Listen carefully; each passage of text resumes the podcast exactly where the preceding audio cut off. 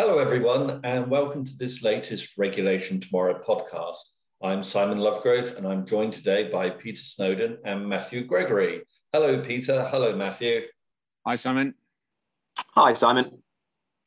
Today, we're going to take a look at FCA discussion paper 21.1, Strengthening Our Financial Promotion Rules for High Risk Investments and Firms Approving Financial Promotions.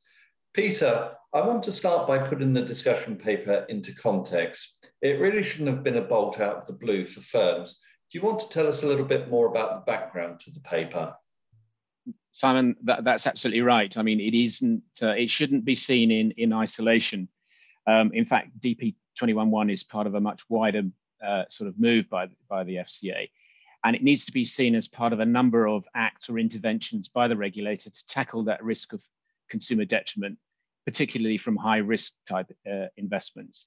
Uh, other other relevant uh, papers include things like um, PS 2015, which was on the marketing of uh, speculative uh, illiquid securities.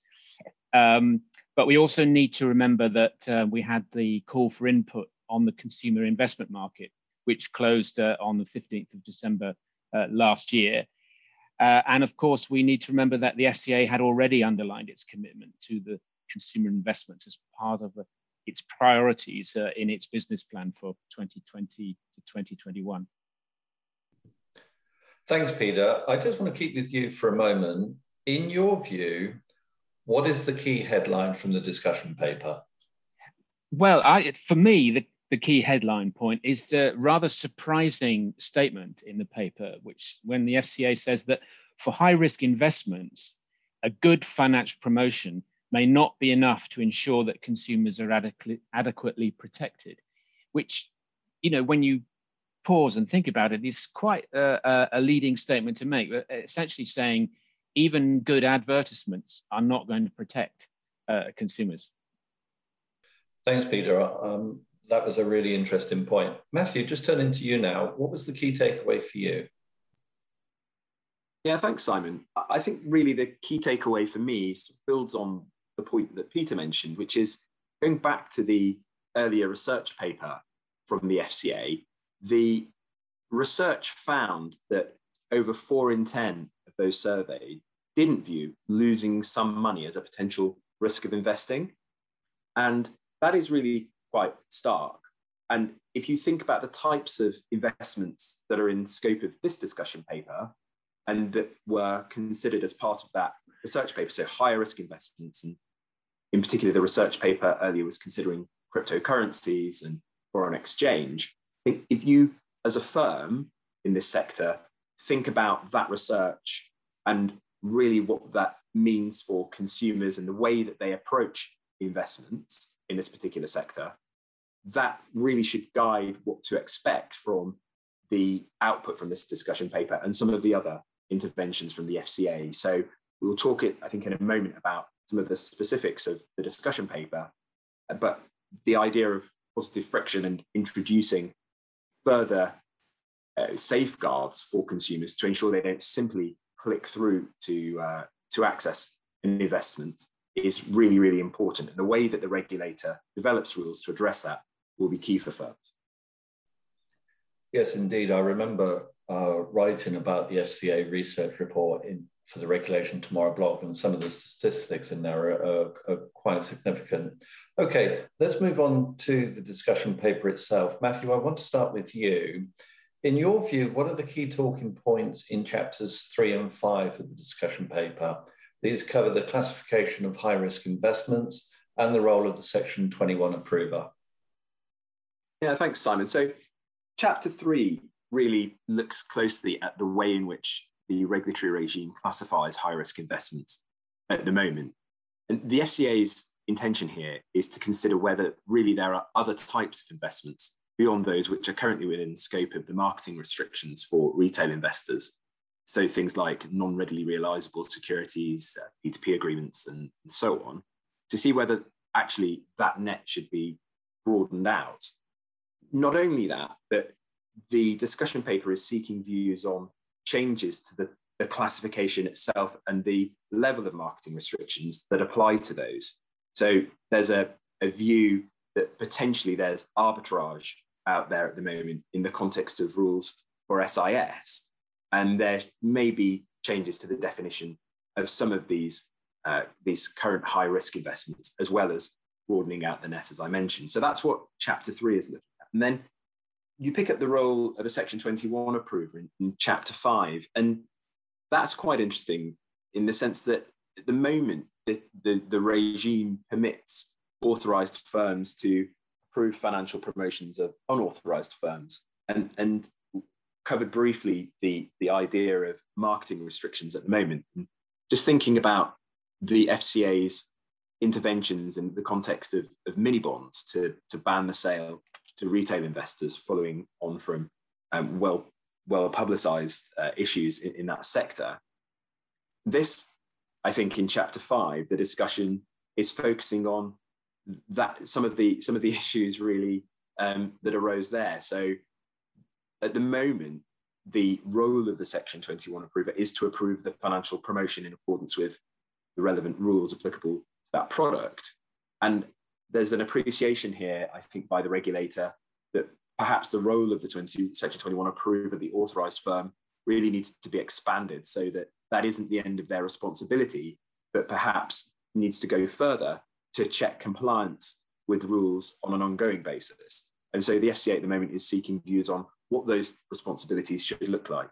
But again, I think this is extending the, the ambit of the regulatory regime in connection with unauthorized firms who have a role in, in connection with these types of high risk invest, investments, potentially as, as issuers and so on and so forth. Thanks, Matthew. Lots to think about there. Uh, turning to you, Peter, now. Um, for you, what were the key talking points in chapter four of the discussion paper that deals with further segmenting the high risk investments market? Um, uh, thank, thanks, Simon. I think first thing is to touch on a point Matt, Matthew's already mentioned, which is around um, the 45% uh, did not view losing money as a potential risk, which I, I think is worth repeating. Um, and some of the FCA research shows that apparently current warnings are seen as white noise um, by investors. Uh, and the group that they're concerned about seems to be more likely to jump to higher risk investments more quickly than more traditional um, investment audiences. Um, and they don't appear to match their risk to their risk appetite. Um, so they rely on things like gut instinct, novelty, and, and perception of others' investment success.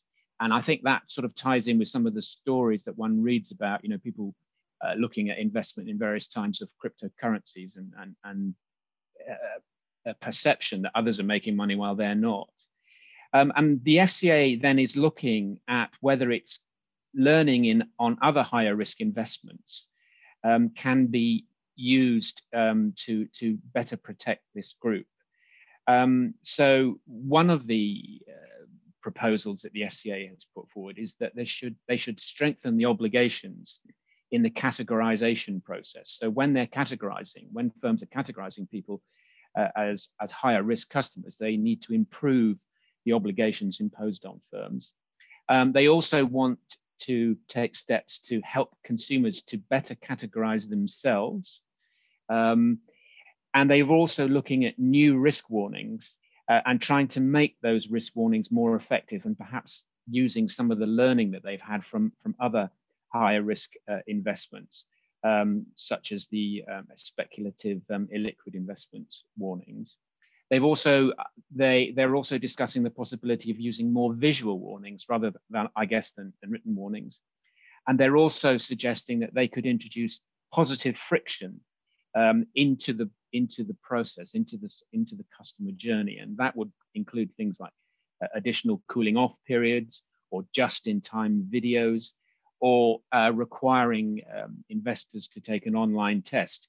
Now, I imagine a lot of firms will be have concerns about that because, of course, some of those some of that positive friction uh, will seem to be uh, possibly not well received by some of those investors who just want to get on invest. But there you are. That's a that's a, possibly a separate discussion. Okay, Peter. Thanks for that. Uh, Matthew, I want to turn to you now just for the final question, and it's one of our standard questions that we often ask in these podcasts. Uh, what should firms be doing in response to this discussion paper? For example, can they sit back and do nothing? What should they be doing? Thanks, Simon. Yeah, no, uh, this is one of those where I think it's important to get out ahead of uh, the potential rules and the system changes which might result. I mean, it, what one needs to do at the moment will very much depend on the type of firm that, that you are uh, active in and the particular sector and products and so on. So, in picking up that point Peter mentioned on positive friction, the impact of rules in that regard to ensure that consumers investing in high risk investments don't simply click through risk warnings and Peter says they've been described as, as white noise by the regulator. The scale of that impact probably depend on the type of product that we're talking about. You think of non-readily realizable securities and P agreements in particular, the rules at the moment effectively require a, an appropriateness assessment to, to, be, to be gone through. And so in order for these particular types of products to be, to be sold to retail clients. So actually what some of these changes mean may depend on the particular types of products, the way in which they're sold, the strategy, uh, and so on. But I do think it's important for firms now to map out the possible changes based on the obvious direction of travel from the regulator, not just in this discussion paper, but also in the other material that we mentioned earlier. Thanks, Matthew. I very much agree with that comment about getting ahead of the curve. Okay, thanks very much to Peter and Matthew for their thoughts today. The closing date for responses to the discussion paper is 1st of July uh, this year. Uh, many thanks for listening. Goodbye.